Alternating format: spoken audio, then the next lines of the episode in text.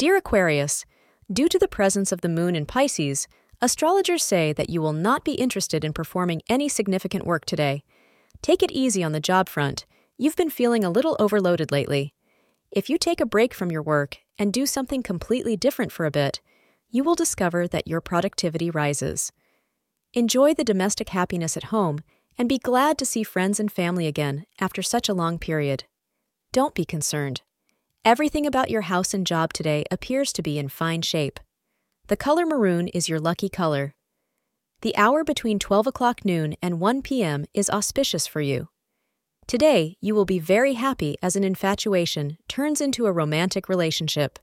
If possible, celebrate this change by going on a short pleasure trip and enjoying the company of your partner. Be practical and make efforts to preserve the feelings that have grown. To keep it moving smoothly, pave the way for understanding and do not stick to hard and fast rules in regards to your relationship. Thank you for being part of today's horoscope forecast.